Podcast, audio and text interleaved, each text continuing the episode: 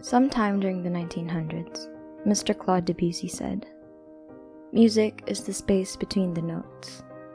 If that is so, then is solitude the space between you and me? What are spaces? What is that seemingly vacant three dimensional point between you and me and everything else in the world? Is it really empty?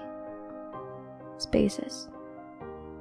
Let's abandon all the laws of physics and astronomy, and whatever scientific maxims and physical improbabilities there are that lay out roughly 10 million reasons why it is impossible for us to simply stretch out our hands a little and touch the sky.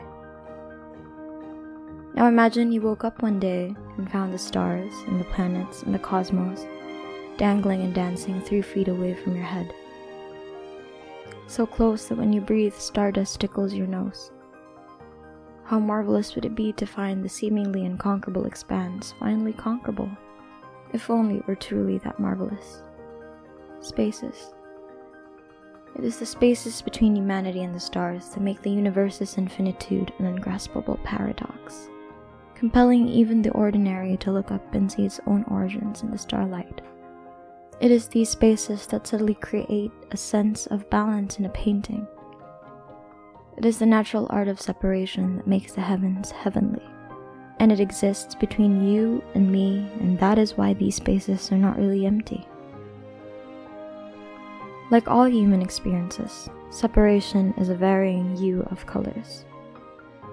For some, it is sitting at the family table with familiar faces inside a house you cannot call home. For others, it is waking up each day and cradling a void where genuine relationships ought to be. Because instead of nurturing authentic human connections, we would rather build around our loneliness a wall of social media facades, booze, and quick fix solutions that do more harm than good. Why are we so afraid of being alone?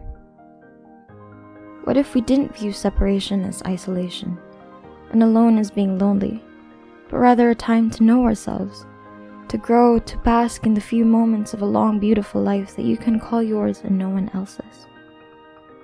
How different, how meaningful would we see our time on earth to be?